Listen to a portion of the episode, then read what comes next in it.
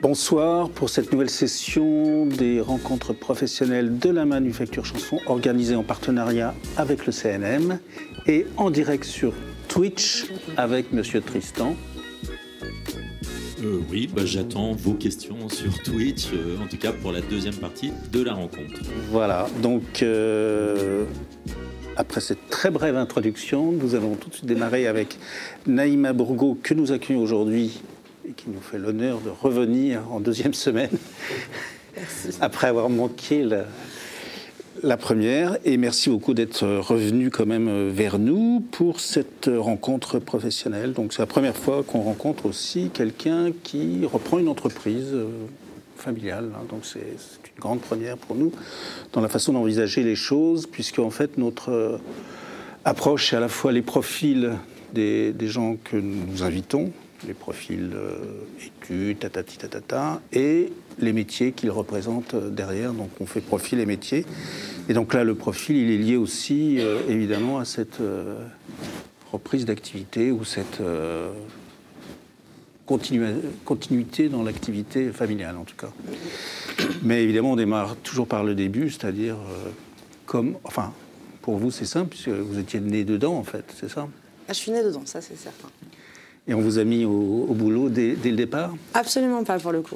Ah ouais On vous a mis, de côté Euh, non, il se trouve effectivement que je n'étais pas prédisposée initialement à, à intégrer le secteur euh, du spectacle vivant, on va dire ça comme ça.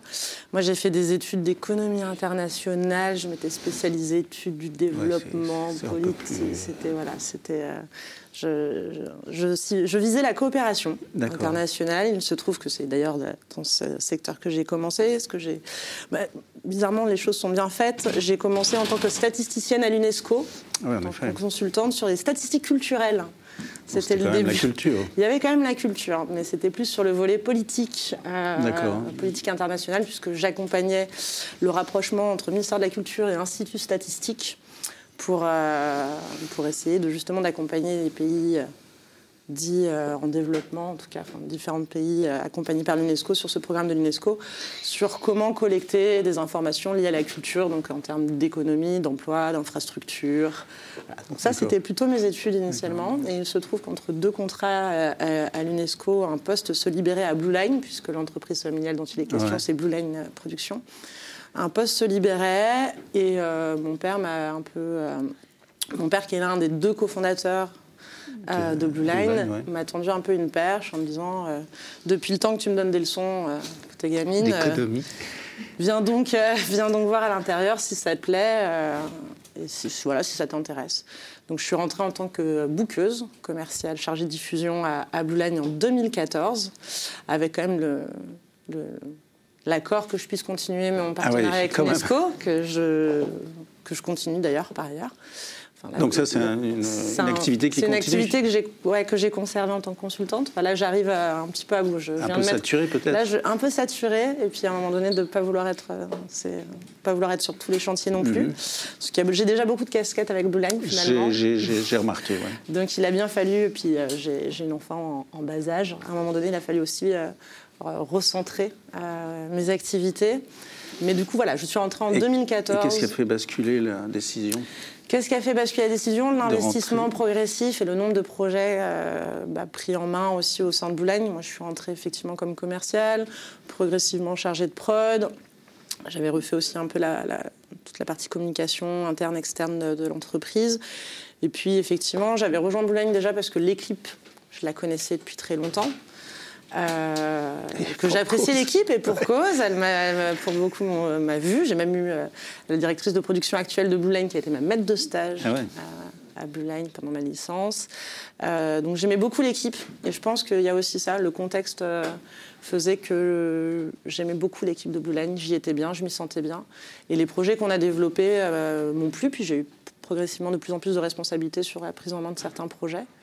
Pense qu'on abordera, mais voilà, c'est un peu comme ça Donc c'était aussi le- la familiarité avec le catalogue et La le- familiarité avec le catalogue, avec les artistes que je connaissais aussi, Bien qui sûr, beaucoup m'ont vu, pareil, enfant. euh, voilà, la sensation que c'était aussi un.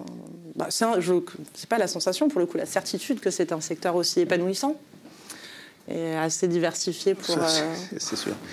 Et mais de passer justement d'une activité plutôt euh, donc sur les statistiques, disons globale, Mm, sur la- l'économie de la culture, à de la production, ça, ça n'a pas. Ah C'est bah, un c'est peu mettre les mains dans ça, le entre analystes, euh, entre analystes et opérateurs, c'est opératrices, c'est pas tout à fait, Ouais, les, tout à les- fait. c'est pas tout à fait les mêmes métiers. Euh, bah, c'est vrai que ça a un peu confronté entre la sensation de connaître le métier et l'apprendre. Il y a quand même un pas. Mhm. Et, euh, mais j'ai été formée à la bonne école pour le coup, puis j'ai pris le temps aussi de me former, et, euh, de me former passer toutes les interne, de étapes passer en plusieurs, interne, ouais. de passer plusieurs étapes en interne. Du coup, j'avais quand même la, la notion de d'évaluation de projet, enfin la, la partie un peu Mhm. gestion de projet. Donc c'était aussi mettre euh, ces, ces savoir ces savoir-faire là en, Et en dès, pratique. et dès cette époque, vous aviez l'idée de prendre en main la, la structure. euh, Non, ça c'était un peu le pari au final, à la base. c'était un peu le chiche à voir. Et euh, j'ai j'ai hésité, j'ai hésité jusqu'à ce que finalement je saute le pas l'année dernière, puisque j'ai Ouais. racheté euh, euh, la structure. Enfin, il y a plusieurs structures. euh, On va, on va en reparler. On en reparler mais ouais. j'ai finalement sauté le pas euh, l'année dernière, officiellement fin août 2022. Mais ça a pris un petit temps. Ça a pris De un petit temps de réflexion ou de- puis euh, Ou de faisabilité. de à faisabilité aussi. Oui. De- le temps d'évaluer, de, faire le, le point aussi sur ce que ça voulait dire en termes d'engagement sur le long terme. Puisque finalement, bah, maintenant, ça Ah fait ouais. presque 10 ans que je suis aussi à Blue Line. Donc, donc voilà, on va dire qu'il y, avait ce- il y avait cette envie quand même, je pense. Encore une fois, d'être bien, de, de me sentir bien dans une équipe, de me sentir bien dans un secteur, dans, un, dans, dans- dans des métiers qui me, Alors, qui me plaisent. euh, oui. Alors Blue Line, en plus, a une particularité, c'est d'être euh, installé à la campagne. Ah oui. Et donc, vous avez travaillé à la campagne ou vous travaillez euh, Alors moi, jamais. hors les murs? Finalement, moi, jamais. J'ai même plutôt, euh, j'ai même plutôt constitué l'équipe parisienne. Euh, Line euh, est né à Paris. Oui. Blue Line est né à Paris, je pense, comme beaucoup de- d'entreprises de ce secteur. Et Blue 19e, Line, non? 19e. ouais. Ouais. 19e. Il y a 37 ans, du coup. euh, ouais, 86, Mhm. fin 86, début Mhm. 87. Et euh, ça a été longtemps à Paris. Et il se trouve qu'avec l'arrivée d'Internet, de la téléphonie mobile, c'est des choses dont on ne réalise même plus, je pense, aujourd'hui, mais ça a permis, on était une famille nombreuse, donc ça a permis à, à- à mon père d'envisager un déménagement à- à la campagne. Et puis il se trouve que les équipes de Blue Line ont aussi déménagé à la campagne, ont été attirées Oui, par ce, style de vie. C'est quand même une Et la- particularité. hein. Et la particularité, je dirais en plus, c'est que Blue Line a toujours pratiqué le télétravail. Ça fait presque partie aussi de l'ADN de la société, c'est-à-dire que nos chargés de diffusion ont toujours été... Même avant les moyens techniques. Même euh, avant les moyens techniques, même avant Microsoft Office, Teams, et, euh, Google Meet, etc., il y avait déjà le télétravail, le, téléphone portable, il y avait déjà le, le travail en, en base de données en réseau, D'accord. ce qui permettait, euh, voilà. Et puis un, un- on va dire un management d'équipe aussi très, euh, Donc c'était déjà une Très entreprise très moderne et très. finalement, oui. Finalement. Enfin, finalement. Rural, oui, moderne. Rural, rural moderne. Voilà, Donc, ce- super, c'est- ouais. voilà. Donc, la- l'équipe administrative de Blue Line est encore dans le. À dans le Martel, Lot, dans le Lot, à à Martel. Ouais, Voilà. Et sachez que dans le Lot, quand même, de nombreux acteurs se sont Oui, installés. hein. On n'est ouais. plus, plus seul. hein. Il y a Ulysse, entre autres. Il y a Ulysse, entre Ouais. autres. Il y a Mélodine, qui est Ouais. en Corrèze. Bleu Citron Toulouse. Donc, on Bah, est quand même. à- C'est-à-dire qu'après vous, euh, avec les moyens justement techniques et technologiques, plein d'entreprises se sont, entreprises se sont ouais, senties, en pleine euh, campagne. ouais, euh, on ouais. pouvait faire son truc dans la grange. et Ah, puis c'était là, je pense que problème, hein. de plus en plus, en tout cas, il y a cette Oui, il n'y a pas besoin d'être localisé dans une grande ville. Oui, fait. encore aujourd'hui, mes, mes trois co-directeurs sont à Nantes, Lille et Marseille. Ouais, ouais. Donc, euh, donc c'est possible. Après, c'est vrai que Il faut de l'organisation. j'ai plutôt, voilà, moi j'ai fait mes études à Paris, donc j'ai toujours travaillé à Paris, et, euh, et puis progressivement, j'ai reconstitué un bureau à Paris. Ah, quand même. Voilà, aujourd'hui il y, a un- bureau parisien et avec une adresse et avec une on adresse. peut frapper à la porte. Alors en ce moment, on est au studio Ferber pour l'instant. Ah, bah, on, a été- on, est pas, on a fait un passage aux Trois Baudets, donc qui est l'une des deux salles que je co-dirige. Avec Et, Za- euh, vous êtes avec Zamora? Et là, on est avec Zamora, l'équipe de Zamora, mais on commence à être déjà, déjà un peu à l'étroit, donc euh, on va rechercher euh, en banlieue parisienne nord, a priori. Plutôt Saint-Ouen, moi je suis basée à Saint-Ouen. Voilà. Pour la partie... euh, Ok. euh, géographique de, voilà. Voilà, donc ok, donc vous, entrez dans cette entreprise, donc vous prenez en charge un certain nombre de, tâches, et là vous avez donc décidé de prendre la direction de.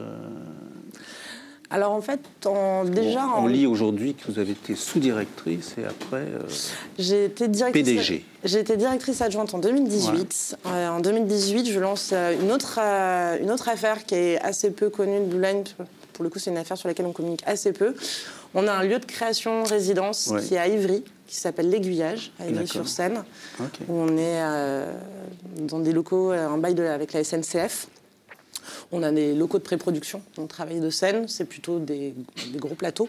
Aujourd'hui, on accueille des artistes, euh, les préparations de Relsen, Angèle, Jane.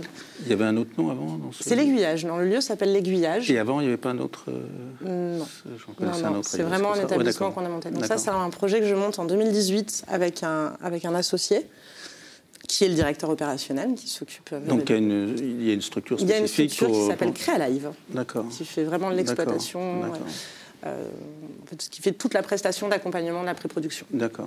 Et euh, donc ça, c'est la première activité que je monte euh, au sein, enfin, en, parallèle de Blue Line.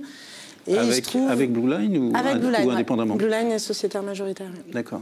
J'ai associé, le, associé le directeur opérationnel. Ah, vous êtes, voilà, je vous êtes dans les montages aussi Oui, je suis assez dans les montages et j'aime bien le principe de l'association. Alors, je ne suis pas encore dans les, dans les scopes ou dans tout ce qui est coopérative, mais c'est vrai que je suis assez dans le fait de m'associer avec les partenaires avec, lesquels je travaille. Et, euh, et, voilà, donc ça c'est le premier établissement, enfin le premier, la première activité parallèle à Blue que je lance, avec le label d'ailleurs, c'est pas vrai, parce qu'il y a le label aussi. J'ai remonté l'activité de production phonographique qui a toujours servi à Blue à alimenter en album, qui était un peu laissé. En sommeil quoi. En sommeil, l'idée c'était toujours de produire ponctuellement les albums pour nos artistes, pour, générer l'actualité des artistes qu'on fait tourner. Parce que le cœur du métier de Blue Line, c'était la, tournée, c'était la, diffusion. Même si ça a un peu changé aujourd'hui, la production est vraiment le cœur de métier aujourd'hui. Donc je lançais l'activité phonographique avec le lieu de résidence et puis. Euh, on me propose de répondre à l'appel d'offres de, de, la ville de Paris pour la, gestion des Trois Baudets et FGO Barbara qui sont mis sous le même appel d'offres. Et euh, donc ça, c'est en fin 2018. Mhm. Et je m'associe là encore à Mad Minute Music, à Corinne Serre. Qui sont des amis de et Léo Jouvet. vieille date. Voilà, Corinne Serre étant une amie de vieille date de, Christian et, Michel. Euh, et Léo, le fils de Corinne, ayant, euh, bah, étant de ma génération, on se connaît depuis qu'on est enfant, puisqu'on partait en vacances ensemble.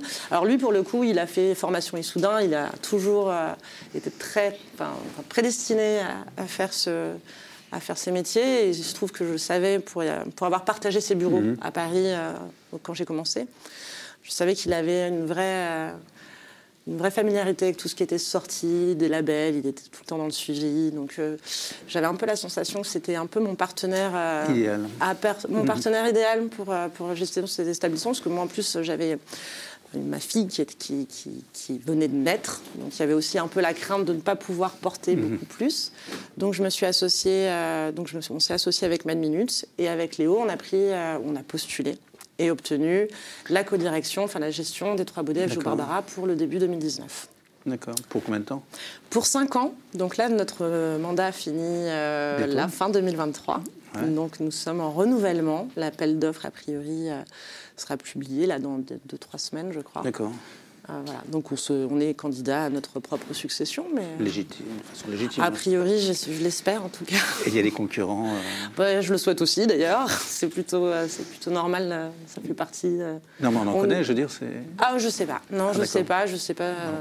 Bah, l'appel d'offres n'étant pas lancé pour l'instant, je ne sais pas s'il y a des concurrents. En tout cas, je, pense que ça fait, c'est normal. Enfin, on est sur un, des, établissements publics, donc c'est a priori logique qu'il y ait mise en concurrence sur ce type d'appel d'offres. Bah, c'est logique, oui, c'est inscrit dans, dans, les textes. C'est inscrit dans les textes, c'est plutôt une chose normale. Voilà, euh, néanmoins, on est très...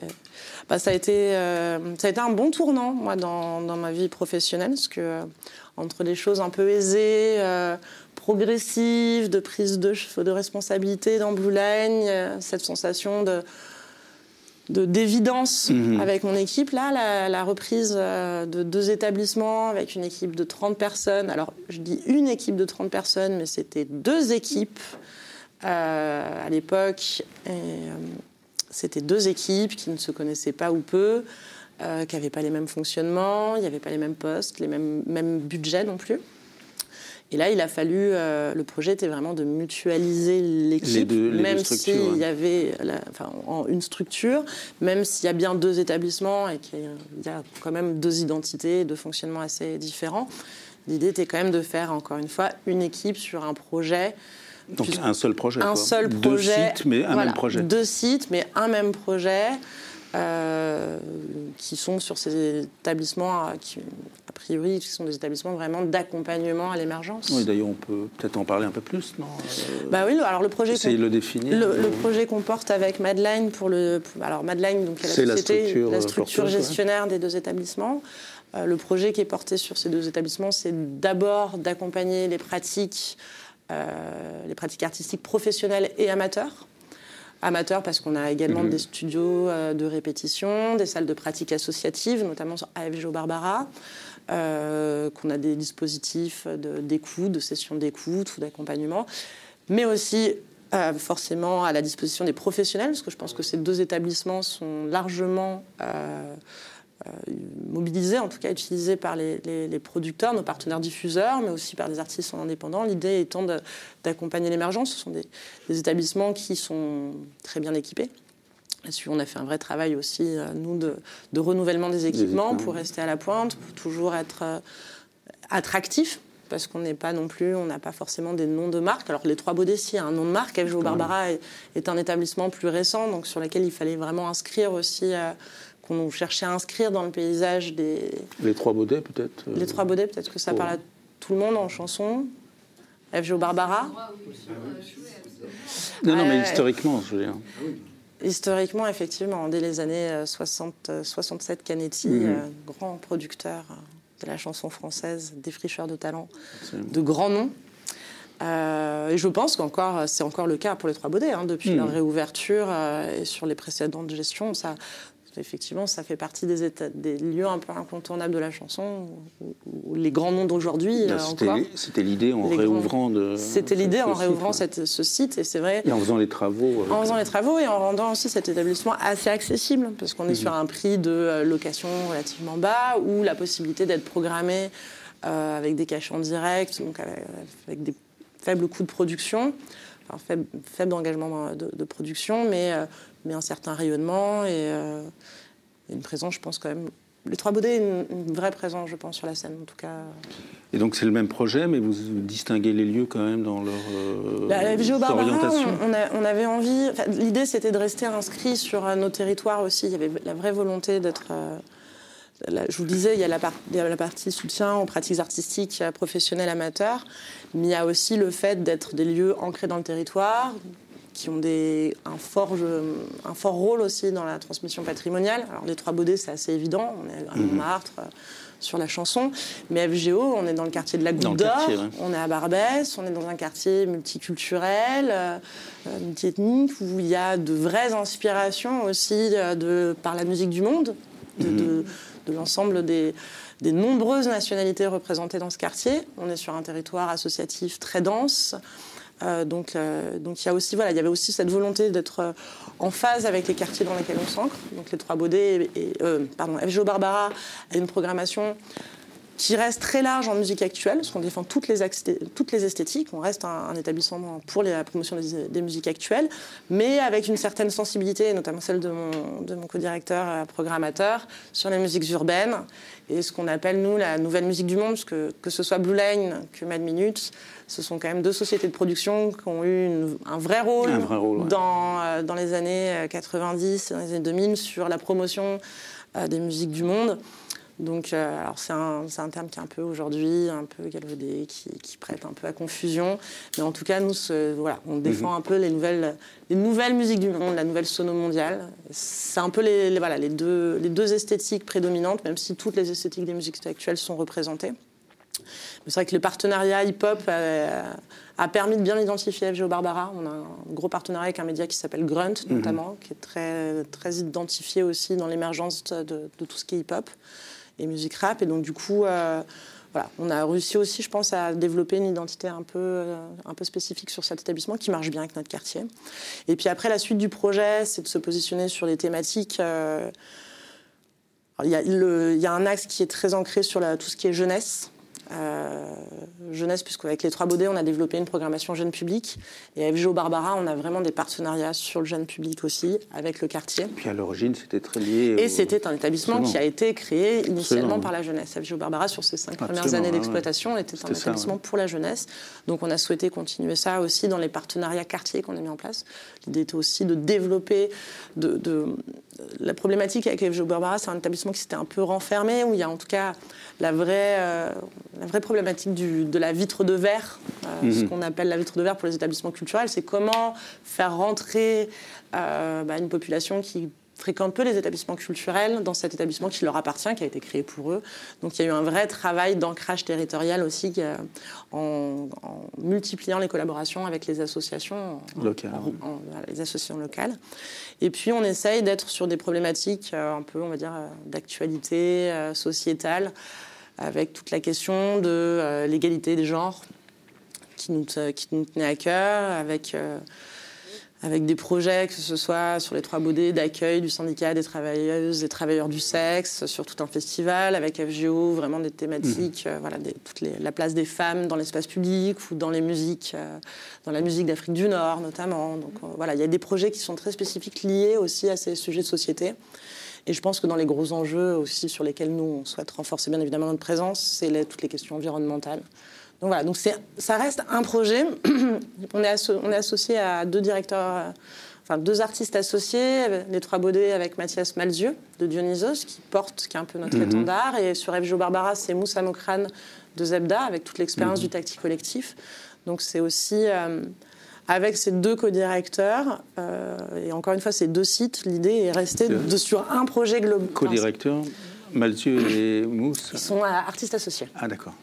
Ils n'ont pas de rôle dans la, on va dire, dans la gouvernance et dans l'exploitation opérationnelle des établissements, mais ils interviennent plutôt sur euh, et des projets sur la ligne artistique et sur directeur artistique. C'est des directeurs artistiques, comme, on va le dire comme, dans une scène nationale. Un peu comme, voilà, comme sur les scènes conventionnées, scène nationale. C'était un peu l'idée aussi euh, d'avoir des artistes pour porter des lieux. Je pense que ça fait sens aussi. Porter des projets aussi. Pour porter des projets, euh, accompagner des artistes. Mhm. Euh, voilà, puis quelque part représenter au grand, enfin, auprès du grand public ou du public du territoire ces, ces, établissements. Et ça, ça existe depuis quand cette la direction artistique? Ah ben nous, depuis le tout début, puisque ce sont les... Ils avec eux. Dès le début, on a déposé le dossier avec eux en 2000, enfin, fin 2018, du coup. Et depuis 2019, on travaille avec, eux. en étroite collaboration. Et vous allez renouveler ou ils sont A priori, on part dans l'idée de renouveler avec eux, oui.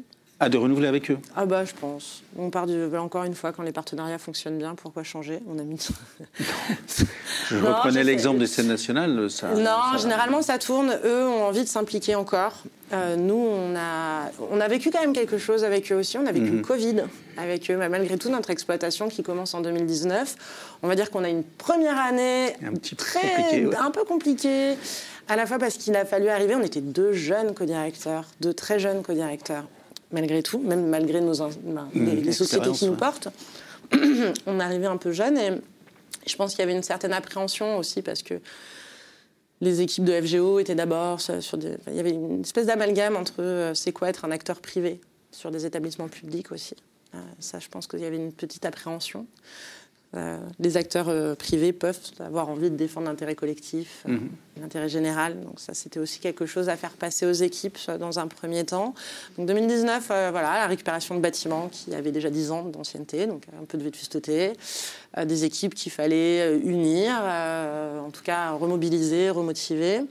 Et puis début 2020, un bon petit Covid. Je pense qu'on a tous un vécu assez. Euh, on connaît bien, on partage bien un peu ce vécu qui a été une période mhm. un peu particulière pour, euh, pour la culture et, le, spectacle vivant en, particulier, sur tous les aménagements que ça a nécessité.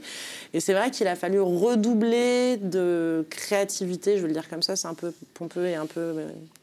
Peut-être prétentieux, mais c'était ça, c'était comment on arrive à trouver des solutions pour faire en sorte d'exister quand même, parce que Mhm. malgré tout, on est des établissements avec des dotations publiques, donc on ne peut pas juste dire, euh, désolé, les portes sont fermées, euh, ça tombe bien, ça nous fait dépenser moins d'argent.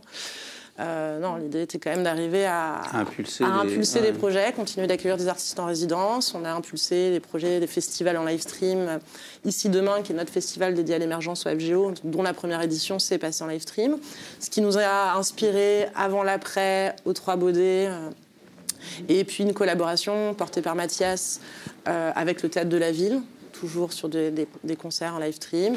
Puis dès qu'on a pu réouvrir, euh, ça a été des concerts en hors les murs. Et, c'est vrai qu'en fait, ça a aussi été une période où... euh, bah, je pense que déjà l'année 2019 nous a énormément soudés. Soudé, ouais. Euh, parce que euh, voilà, il a fallu rencontrer une équipe et porter un projet euh, auprès du secteur, auprès des territoires, auprès des politiques, auprès Mhm. des équipes. Et c'est vrai que c'est, je pense que un peu toutes ces, enfin 19 20 21 nous a tellement soudés et on est tellement heureux de, de- de notre collaboration que et puis on manque. C'est, l'avantage aussi de travailler avec des artistes, c'est que ça manque pas d'idées, quoi. Ouais. C'est vrai. C'est vrai. Et donc, vous accueillez toutes sortes d'artistes. Donc, vous, les artistes qui sont là, par exemple, peuvent venir vous voir. euh, Oui, bien évidemment. Non, non, mais ça, se fait, à mais la ça porte. se fait beaucoup. Hein. Mathias, et- Mathias et Mousse sont sollicités directement. Nous sommes sollicités quand même. Il y a des dispositifs pour ça, ou- pour vous Euh, alors, euh, dans les dispositifs d'accompagnement, Ouais. on, a, alors on, a, on a monté un pôle création artistique, Mhm. qui s'appelle comme ça, euh, qui intervient. Il y a alors, deux dispositifs ouverts à candidature. Il y a le dispositif variation, euh, qui est porté à FGO, mais dont les- il y a des passerelles beaucoup avec les trois baudets. hein. Variation, qui est un appel à candidature, qui va bientôt se lancer d'ailleurs. Euh, où l'idée c'est d'avoir euh, une quinzaine d'artistes résidents, encore une fois, Mhm. un peu comme les- sur les projets de scène conventionnés, où on a 15 artistes qui vont être accompagnés tout au long d'une saison.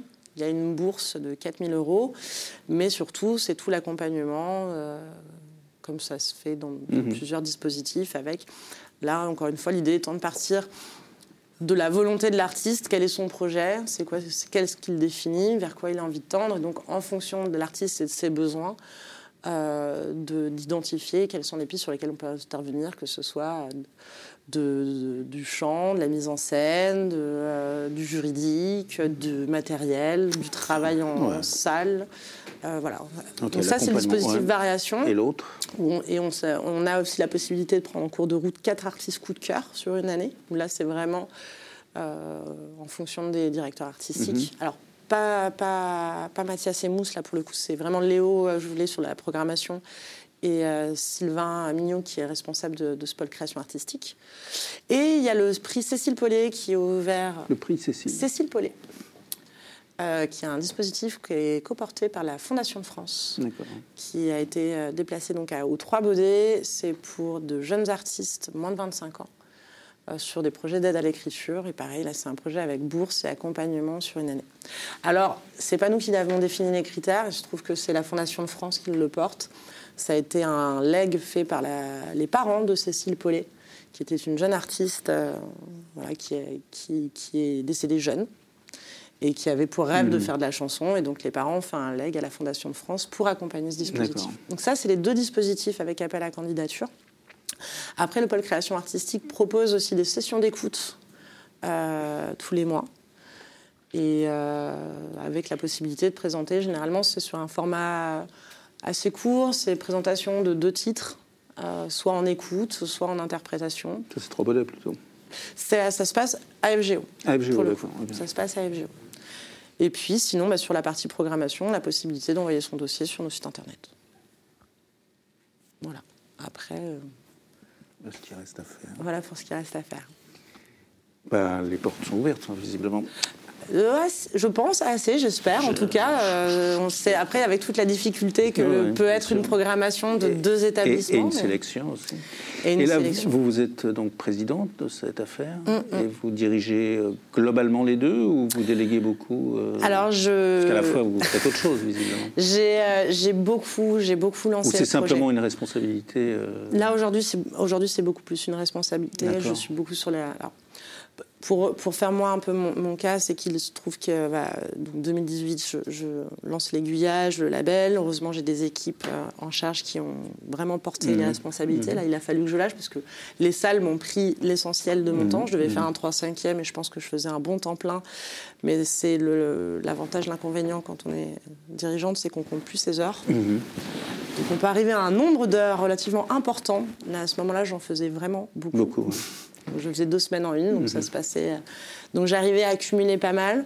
J'ai passé beaucoup de temps sur les, sur les établissements jusqu'à 2000. Euh, bah, le Covid a aussi j'ai fait quelque chose, c'est que autant on avait établi un projet, lancé un projet et une dynamique sur les établissements, autant et c'est une il y avait des dotations publiques, autant euh, bah, ma structure, ou en tout cas celle qui devait devenir la mienne, mhm. euh, était une structure privée. Et là, on avait un peu plus les chocottes quand même sur comment ça devait se passer. Donc j'ai rebasculé toute mon attention sur Blue Line. D'accord. Euh, j'ai fait face aussi à, on a, nous Blue Line fait face à ce qu'on peut appeler une crise de croissance, c'est-à-dire qu'on a connu une expansion mhm. de, de, succès dans la, dans la, production de spectacles, dans l'installation de séries parisiennes. Euh, ah, sur quel euh, Sur le volet théâtre. Mais quel moment exactement? ça, on va dire que ça commence en 2016. Le lancement, c'est vraiment nous avec les, les franglaises et le cirque contemporain, où je pense que là, il y a vraiment une, forte, enfin, une forte croissance de l'activité. 2020, on était arrivé au moment où ça devenait très dur à porter euh, euh, pour la, structure qui finalement n'avait pas tant évolué que ça mm-hmm. depuis, et donc avec un besoin aussi de réorganiser les tâches, de revoir les process, d'optimiser un peu aussi certains outils. Donc il a fallu là, pour le coup, que je rebascule un petit peu plus sur euh, Blue Line. Sur Blue Line avec la reprise en main, ce que je n'avais pas jusqu'à 2020, de la, vraiment la partie gestion, euh, gestion administrative et financière. Ah ouais, d'accord. Voilà. Donc ça, c'est 2020. Et c'est vrai que bah, ça m'a beaucoup remobilisé. Puis FGO et 3 Baudets, on était, il y avait la satisfaction d'avoir passé la phase du Covid, d'avoir gardé les équipes mobilisées et mis en place aussi un, un comité de pilotage avec la, voilà, la prise de responsabilité d'une équipe encadrante mhm. très impliquée, très dynamique, très proche des équipes. Et donc aussi la sensation pour moi d'être assez en confiance sur le fait que, pas que ça tournait bien et que les gens s'étaient appropriés complètement le projet et que après il y a comme dans toute société, dans toute entreprise, il, il peut y avoir des problématiques humaines ou enfin, techniques ou financières, mais dans l'ensemble j'avais un peu cette sensation humaine, souvent. souvent, souvent humaine. Mais, euh, mais pour le coup, on était déjà préparés, donc ça allait mieux. Voilà. et là, je suis beaucoup sur Blue Line. en, fait, il se trouve que la... je suis j'ai monté une structure, donc euh, c'est un mini groupe, puisque j'ai moi dû monter une structure holding pour pouvoir faire l'achat. Ah, donc il y a une holding maintenant. Il y a une holding, oui. D'accord. Ah ouais. Donc moi, par ma holding, ça fait bizarre de se dire ça quand on reste, euh, on reste producteur indépendant. Mhm. C'était aussi la, question de l'indépendance. J'avais posé la question tout à l'heure sur la holding, mais voilà. j'avais pas osé aller bah, jusque-là. C'est public, hein, c'est publié.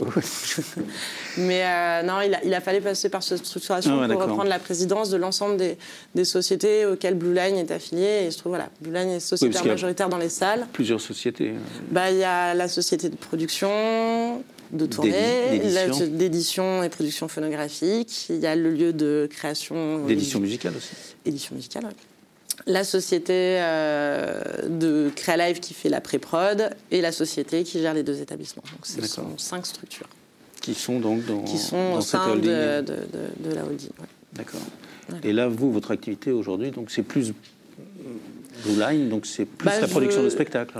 Moi, Ou alors c'est ou alors c'est la le pilotage global. Beaucoup, là, je fais beaucoup de pilotage. C'est un peu ce qui me. J'ai dû faire beaucoup de pilotage euh, pour la restructuration.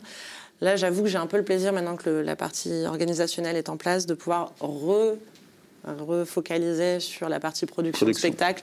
Parce qu'à un moment donné, c'est bien de faire de la gestion, mais j'ai fait aussi ce travail-là pour être davantage avec les artistes. Ah, Donc, euh, ça aussi un peu ça.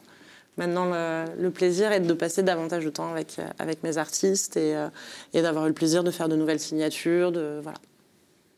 Donc, producteur de spectacle. Donc, producteur de spectacle. Comment on pourrait définir donc, cette...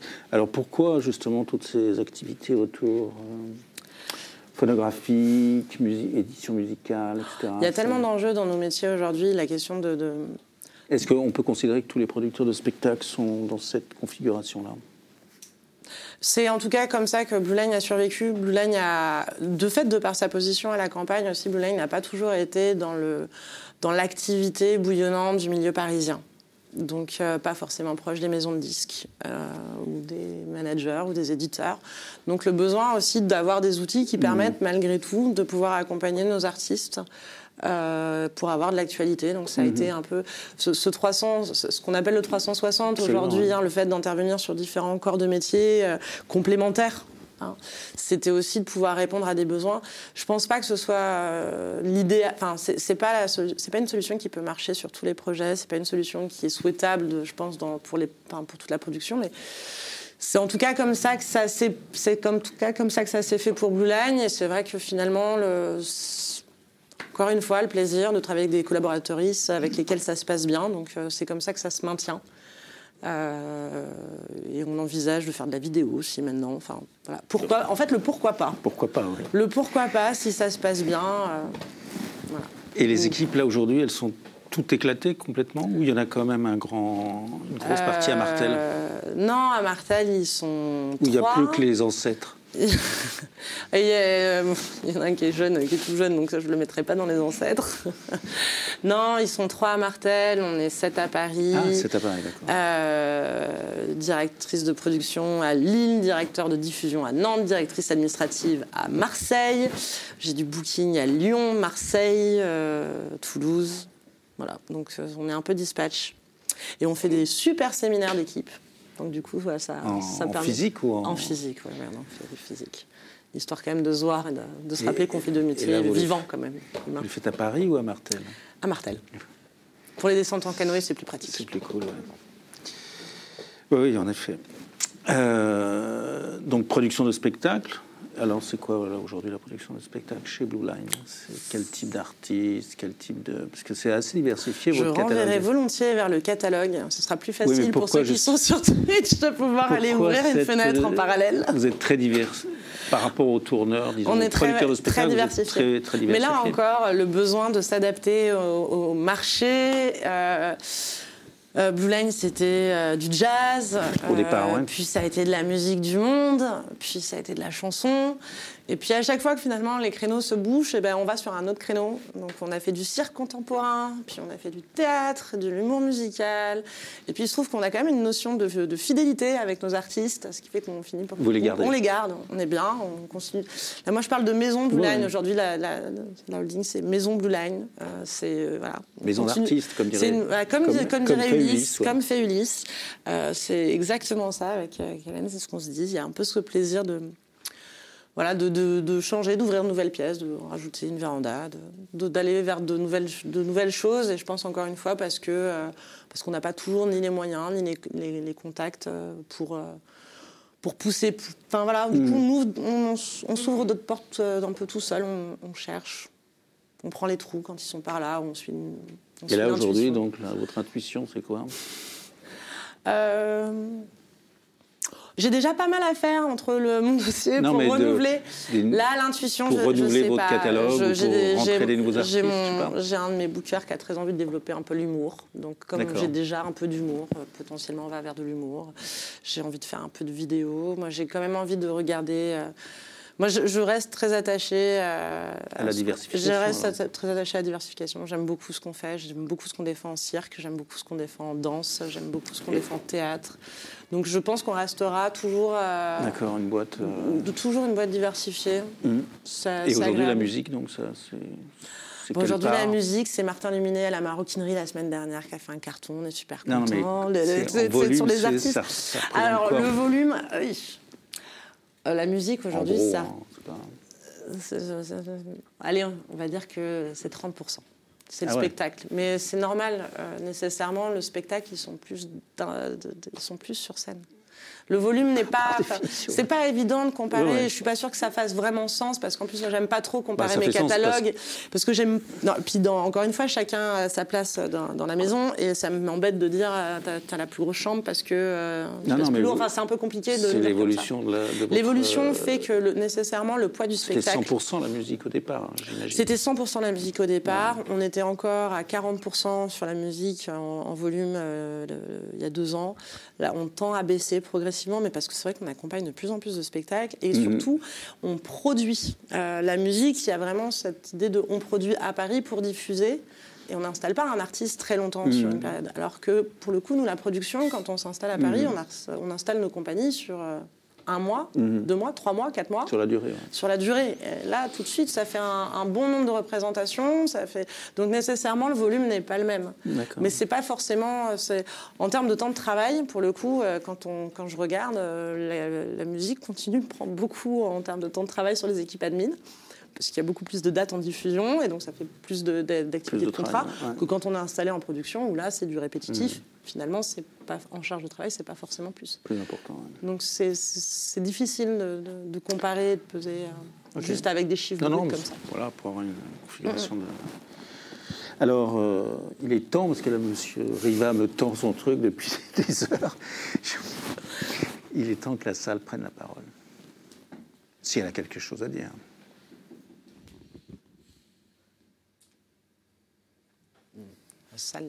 Peut-être, Monsieur Riva a une question.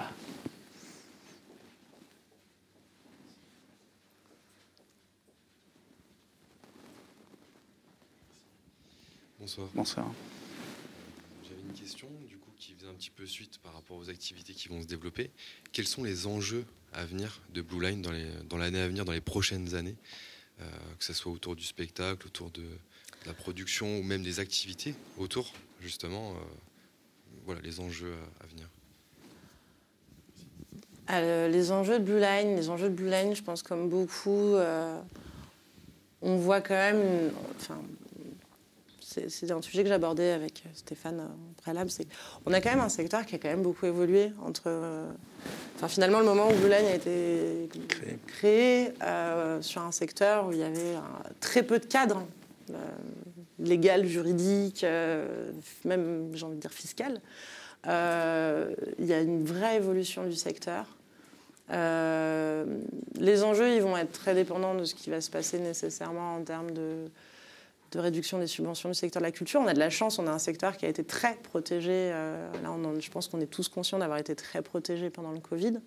alors qu'on avait des vraies craintes, et à juste titre, quand toute l'activité s'est arrêtée, quand on est sur une, quand on, aujourd'hui, on travaille beaucoup sur du N plus 1, voire N plus 2, moi, dans le spectacle.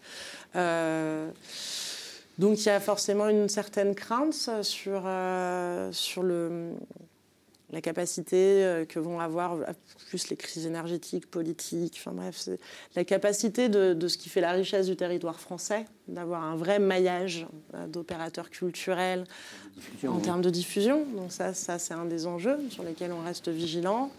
En termes de, euh, de production, je dirais que ça reste la capacité à mobiliser le public. Donc ça reste d'être toujours vigilant au sujet, enfin, voilà, au sujet qui touche. Ça reste de rester à... Nous, en tout cas, pour nous, c'est rester euh, pointu tout en étant populaire, en essayant de toucher le plus largement possible, parce que je pense qu'on est dans cette catégorie de spectacle aussi, où on, sait, est à la fois, en tout cas, encore une fois, c'est un peu prétentieux, mais on essaye d'être qualitatif euh, tout en, restant accessible et, le plus large possible. Ça a toujours été aussi l'idée, on défend une culture euh, large et accessible.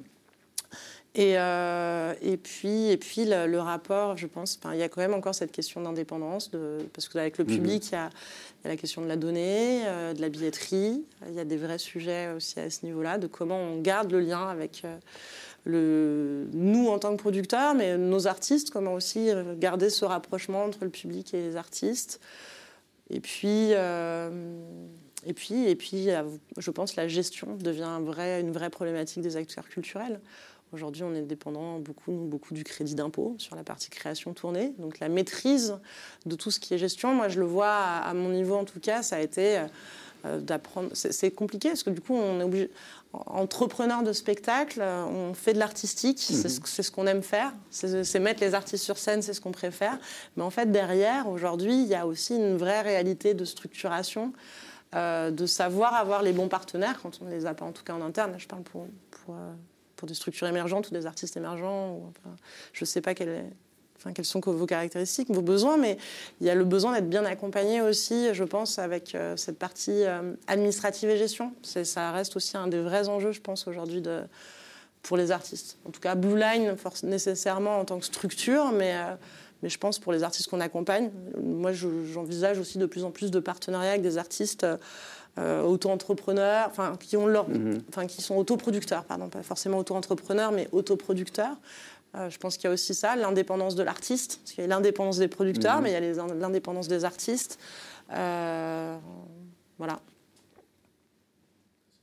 Alors, une question Une question sur Twitch de Calenio qui dit euh, Naïma, tu as parlé de nouvelle musique du monde. Est-ce que tu peux donner ta définition à toi de nouvelle musique du oh, monde le piège Je n'aurais pas dû dire ça. Ah c'est compliqué parce que déjà, musique du monde, euh, c'est un terme qu'on qu'on n'aime plus, alors que vraiment, encore une fois, on est né dedans. Quoi. Pour Léo, euh, Salif Keita, et Ablaïsi Soko, moi, Idir, Swan Massi, on est né dedans, on est né dans cette musique dite musique du monde, parce qu'en fait, elle représentait ce qui se faisait ailleurs qu'en France, alors qu'en fait, déjà, euh, pour soi, c'est de la folk. Enfin, on est sur des. En fait, c'est compliqué parce qu'on a des thématiques un peu classiques et généralistes. Et aujourd'hui, ce qu'on appelle euh, les nouvelles musiques du monde, ça reste de la musique d'ailleurs. mais euh, avec les tendances plus actuelles, que ce soit rock, euh, électro, toutes les nouvelles méthodes de production qu'on connaît aussi dans les musiques actuelles en France. En fait, c'est pour ça que c'est un terme qui est compliqué à défendre. cette notion de musique du monde est, critiquée par les, acteurs qui finalement la promeuvent parce que ça met une étiquette qui restreint c'est vraiment, il y a la France et le monde, et c'est déjà quelque chose qui est très difficile à défendre, euh, la diversité culturelle. Donc je n'aime pas trop ce mot nouvelle musique du monde, donc je vais l'enlever. On va dire que je ne l'ai pas dit comme ça, mais, euh, mais c'est la promotion, des, enfin, la, diversité, la diversité euh, des pratiques culturelles. Des expressions Des expressions culturelles, merci. Mais on n'en fait jamais assez là-dessus. Non, mais c'est important de le dire aussi. Oui, mais rien que par l'accueil des langues, l'accueil des, mm, mm, mm. pratiques instrumentales. C'est clair. Il y a des langues qu'on n'entend jamais, il y a des pratiques instrumentales qu'on entend que très peu. Assez peu. Et pourtant, et pourtant les inspirations sont, des nouvelles, et pourtant, les inspirations sont des nouvelles musiques. Sont des nouvelles musiques et sont des sources d'inspiration énormes. il y a aussi ça aujourd'hui. Enfin, je ne vais pas lancer dans le débat. Oui, bonjour. Euh, merci beaucoup pour cette présentation très claire et très éloquente. Euh, vous avez parlé du dossier de candidature pour pouvoir être programmé à FGO et les Trois Baudets. Et vous avez également parlé euh, d'un prix de location très bas. Donc je voulais savoir quelles étaient les différentes modalités pour être programmé dans ces deux salles, s'il y avait diverses euh, voies d'accès et quels étaient les critères pour chacune de ces voies d'accès. Alors, très honnêtement, la voie d'accès est, est assez contraignante puisqu'il y a un seul mail, et je vais le donner rien que pour l'embêter. J'ai été sur la boîte mail euh, de programmation deux mois. Et au bout de deux mois, je me suis désinscrite de, de, la boîte mail. On devait avoir une boîte mail conjointe avec Léo. Le mail, c'est prog.madline.gmail.com. C'est accessible sur les sites internet, en vrai. Euh, donc il y a une seule boîte mail pour les deux établissements ce qui n'est pas forcément évident, je dois l'admettre. Il y a le numéro de téléphone, il y a la possibilité, bien évidemment, de joindre les, chargés, les responsables de production. Euh, il y a nécessairement beaucoup, beaucoup de demandes. Quand je dis vraiment que je m'en suis désinscrite, c'est parce que je trouvais que c'était vraiment, c'est vraiment très impressionnant. C'est normal, je pense, mais il y a un traitement, il y a un suivi, il y a même une assistante de programmation qui fait le suivi aussi. Donc, euh, je pense que c'est c'est un conseil que j'ai envie de donner qui vaut euh, quand on est artiste ou quand on va, enfin, se faire la diffusion, charger diffusion. C'est la persévérance, euh, l'originalité, continuer d'insister. Il y a la possibilité donc sur le site hein, de candidater. Euh, sur la partie, la partie on, programme, c'est-à-dire qu'il y a soit en programme quand on est défendu un, par un diffuseur, un producteur de spectacle, productrice, qui nous contacte et qui, voilà, que le spectacle plaît. À ce moment-là, il y, a une possibilité d'être programmé en session. Il y a une possibilité d'être programmé en engagement direct. Euh, donc là, il faut bien définir, préciser le nombre d'artistes, euh, d'artistes sur scène, techniciens, techniciennes. Et puis, euh, la voie de la location, euh, là aussi, bah, le préciser. Euh, voilà, préciser. Pour pouvoir faire une location, bien évidemment, il faut pouvoir déclarer sur scène les artistes. Donc, il faut avoir une structure qui a la licence d'entrepreneur du spectacle. Ça, c'est indispensable, voilà, sur une location. Et les prix assez bas, je préfère pas les donner parce que j'aurais peur de dire des bêtises en ligne. C'est enregistré. Mais ils sont concurrentiels, largement. Pour la location? Pour la location, encore une fois, les critères, c'est beaucoup Léo qui fait la direction artistique. Euh, Là-dessus, je ne vais pas vous mentir, je suis assez peu impliquée euh, personnellement sur la direction artistique. C'est plus, plus mon rôle, du coup. Euh, donc, j'interviens pas. C'est Léo qui est décisionnaire. Je pense encore une fois qu'on essaye de défendre une pluralité de projets, donc ne pas hésiter à faire référence à des projets qui sont déjà passés, sur lesquels vous pensez avoir des, similarités ou d'être dans des dynamiques. Ce stage, je pense que c'est une des façons aussi d'attirer l'attention, c'est de montrer éventuellement que vous avez suivi, euh, que vous suivez un peu la programmation, en tout cas que vous avez passé un peu de temps à scroller, à aller regarder ce qu'on a fait. Ça permet aussi de donner des clés pour le programmatrice, enfin pour la programmatrice, là c'est pour les trois boudets, mais l'assistante de programmation en l'occurrence, euh, qui est la responsable de production d'FG au Barbara. Euh, ils sont aussi sensibles au fait qu'on puisse connaître l'actualité. Et puis eux, ils connaissent les projets pour le coup qui passent vraiment, ils sont vraiment au fait de ce qui passe chez nous. Donc quand on fait référence à des projets qui sont passés chez nous, pour eux, ça, nécessairement, ça éveille aussi un petit peu euh, l'attention. Ça permet de placer son projet. Merci. Merci beaucoup à, à vous deux du coup. Euh, question par rapport à votre parcours et plus précisément sur votre bascule entre le commerce et euh, le monde du spectacle vivant. -hmm. Je suis un peu dans le même cas, je suis ingénieur en IA, mais j'ai pas les parents qui ont monté Blue Line Production. -hmm. Et du coup, euh, mais je suis manager dans l'artiste. Mm -hmm. Quel conseil donneriez-vous du coup pour euh, bah, vivre de sa passion? Euh, c'est un, un, une bonne question. Moi, j'avoue que j'aurais pas basculé dedans si j'avais pas eu les parents dedans. C'est vrai, c'est certain. Après, ça n'a pas empêché d'avoir envie de de, défendre une légitimité. Et je pense que c'est aussi un peu. Euh... La motivation, elle joue quand même beaucoup. Parce que malgré. Non, mais c'est. Après, là, moi, c'est vrai que j'ai évolué dans une structure qui s'est transmise. Il euh, y a beaucoup de structures à transmettre. Il hein. y a un turnover de génération, donc il faut savoir. Il va y avoir, il va y avoir beaucoup. Enfin, ça, c'est un, autre sujet. Mais non, le, pour en vivre, je pense que c'est ce que je disais, la, la, question de la structuration, elle est assez importante. La question de bien penser un, un modèle et des étapes. Enfin, déjà d'avoir envie d'avoir une vision de où tu. Je me permets de te tutoyer. Où vous, où vous voulez aller, de savoir où vous voulez aller et vous donner un projet, je voudrais être là dans tant de temps.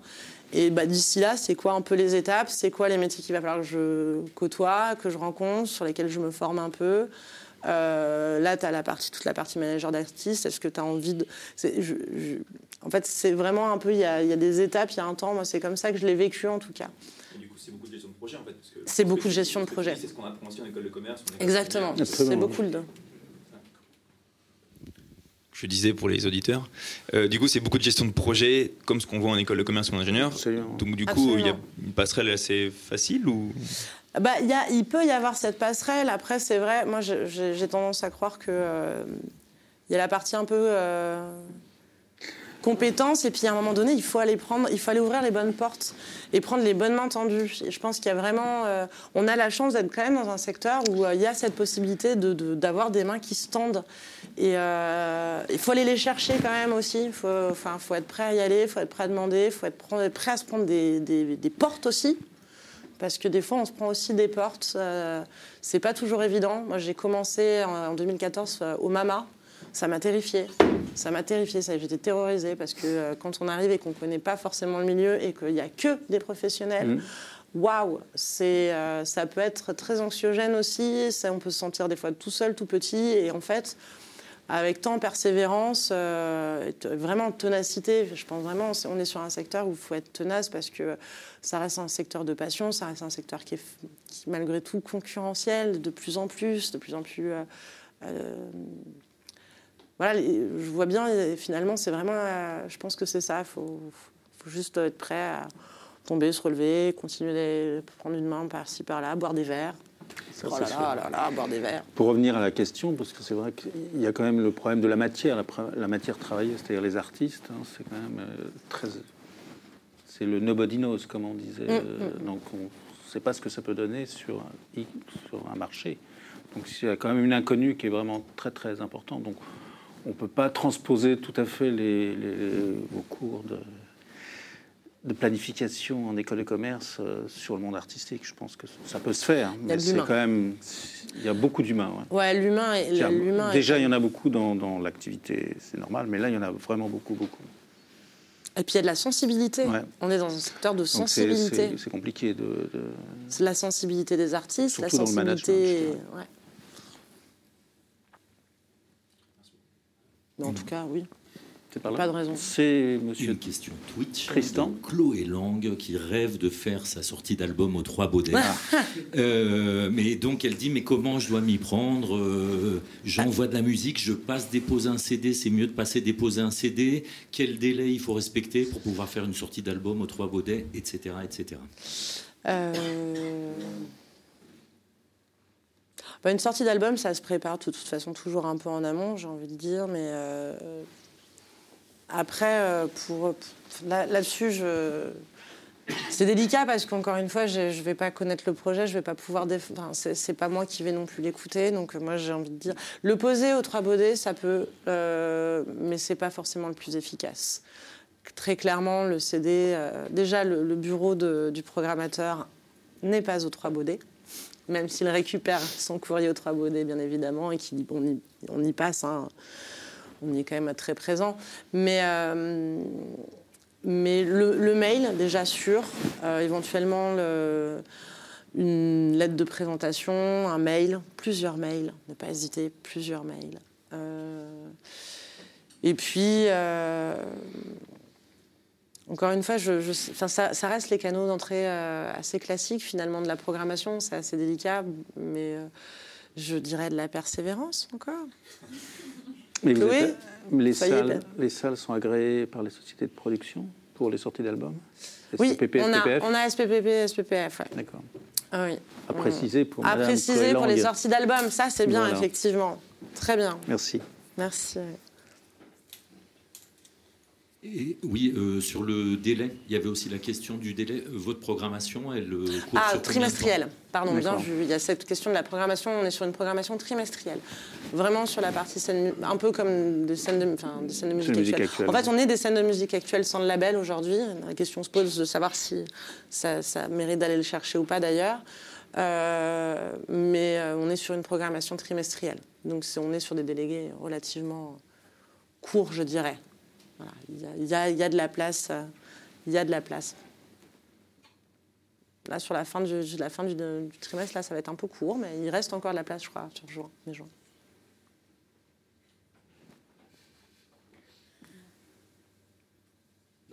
Il ne faut pas faire des blancs, là, on est perdu. Autre chose? D'autres questions dans la salle, non Spécifiquement? Ah, là-bas. C'est parce que je, je, je, ah. je la forçais à poser une question. donc, euh. Euh, bonjour, euh, c'était pour rebondir sur la question Twitch, du coup, avec cette question de sortie d'album, et j'ai pas compris le, la précision que vous avez fait avec SPPF. ISCPP Ouais. Donc il y a un dispositif, donc la, la SCPP et la SPPF, qui sont des sociétés de gestion collective pour les producteurs, euh, propose des dispositifs euh, d'aide aux producteurs euh, phonographiques qui permet de pouvoir faire une sortie d'album dans une salle avec une aide assez conséquente. je ne sais pas quel est le prix de la loc de, de, des trois baudets, par exemple, et il y a 80% qui sont pris en charge par la SCPP ou la SPPF. Et chaque producteur de disques peut faire une ou deux, un ou deux showcases comme ça. Donc, bah, peut-être, moi, ma, question, c'était par rapport à l'encadrement professionnel, parce que les, artistes qui, développent leur, leur, projet, qui se professionnalisent, qui, qui avancent comme ça dans, euh, euh, ils, ont besoin d'un encadrement professionnel. Euh, et peut-être que quand ils ont un encadrement professionnel, l'oreille de, des Trois Baudets ou, de FGO est, est, un peu plus attentive. mais à quel moment, par exemple par rapport à Blue Line, à quel moment euh, Blue Line peut être un, encadrement professionnel, euh, s'intéresse à un projet? Quel est le niveau de développement pour que le, projet intéresse par exemple une structure comme Blue Line? Mais alors, pour Blue Line comme pour Madline, c'est vraiment très aléatoire. je pense qu'encore une fois, on est tellement dans, de l'humain, du bon moment ou pas le bon moment. C'est un peu. Euh, heureux, malheureux, j'arrive pas à savoir. C'est que des fois, ça se fait, la rencontre se fait, et quel que soit le stade, on a envie d'y aller. Euh, euh, parce que je sais que Léo prête. Là, je, parle pour les salles, mais il prête aussi une attention énormément au projet d'artistes seuls. On a des artistes seuls, pour, pour ne pas la nommer Lisa Ducasse. Euh, qui, vraiment, qui a été programmé alors qu'il n'y avait pas encore vraiment d'accompagnement. Il, y en a eu, il y en a eu beaucoup des artistes qui sont passés au Trois Baudets et ou à FGO, euh, où il n'y avait pas encore d'accompagnement, où c'était en cours d'eux. Euh, donc il y a une oreille aussi sur les, candidatures vraiment spontanées. ça vaut aussi pour, pour Blue Line. c'est moins le cas maintenant en musique. En spectacle, ça, m'est arrivé encore aussi l'année dernière de signer un spectacle qui sortait juste d'une phase de création au, cirque électrique. Mais, euh, c'est assez ponctuel. C'est vrai que c'est aussi, un bon moyen d'avoir quelqu'un, enfin l'accompagnement vaut le coup. En tout cas, pour l'accès aux dispositifs tels que la SCPP, SPPF de sortie d'album, c'est vrai qu'il faut avoir le producteur euh, phonographique qui soit affilié à l'une de ces deux euh, sociétés, de gestion collective euh, qui permettent. Nous, on a un petit quota. Je ne sais plus ce qu'on a cette année, d'une année sur l'autre, ça, change. il y a eu des années de fast où on a eu cinq sorties, on pouvait accompagner cinq sorties par structure par an. Et puis on est rebaissé un petit peu à trois, puis deux, puis c'est repassé à trois. Là, je ne sais plus exactement cette année à combien on était. Mais euh, ça, c'est des dispositifs qu'on a avec l'accompagnement. C'est vrai que quand on a un, tourneur, c'est plus facile que ce soit le, le, producteur qui prenne en charge la location parce qu'il peut aussi aller chercher des aides. Mhm. Euh, c'est ça aussi. La difficulté pour un artiste, de se, quand il est seul, de, se, de, louer une salle, c'est qu'il prend le risque seul. Ça arrive aussi. On a aussi des artistes qui, se, qui prennent ce risque-là. Euh, mais c'est vrai que bah, l'accompagnement d'un producteur ou, et ou d'un manager, parce que les managers aussi ont d'autres euh, solutions avec euh, les aides à l'édition, avec la SACEM, il y a la possibilité d'organiser des showcases, donc de pouvoir couvrir une partie des frais. Donc c'est vrai qu'il y a... Et j'en reviens sur cette question de structuration de gestion, c'est qu'on a énormément de dispositifs et que c'est vrai que c'est mm-hmm. des fois un, peu on s'y perd un peu, on ne sait plus à quel c'est un peut être un peu complexe mm. et c'est là où alors moi, Blue Line, je fais, fais pas tant que ça de la professionnalisation. Généralement, j'essaye de répondre au maximum aux sollicitations. Je réponds pas à toutes, mais euh, j'essaye d'orienter en tout cas. Euh, sur, les salles, on le fait davantage en, accueillant des événements professionnels, hein, parce que finalement, dans la partie soutien en pratique, Là, ce que j'ai pas soutenu, c'est qu'on accueille aussi les festivals tels que le MAMA, tels que les girafes du, MAP, qui est le réseau des musiques actuelles de Paris. Euh, on, a un certain nombre d'événements aussi comme ça qui sont accueillis sur nos établissements. Et puis, on a de la matière sur les sites internet pour orienter aussi sur sur ces dispositifs c'est la, complexité, c'est aussi de mhm. savoir, selon le, ou la partenaire qu'on a, des fois on a, des fois on a le label, des fois on a le management, des fois on a juste le tourneur, c'est de pouvoir aller solliciter en fait différents dispositifs pour accéder encore une fois à des salles qui sont euh, euh, qui restent accessibles et ouvertes, et en tout cas qui se positionnent pour défendre l'émergence, donc qui, sont vigilantes. Alors il y a beaucoup de sollicitations, ça c'est une certitude, mais ça n'empêche qu'on on reste, en tout cas on a cette volonté de rester accessible, de, répondre dans le, maximum des cas. Vous venez d'écouter les Rencontres Pro 2.0 proposées par la Manufacture Chanson, en partenariat avec le Centre national de la musique, en direct de l'espace Christian Dante. Elles sont animées par Bertrand Mougin et modérées sur Twitch par Tristan Aspala.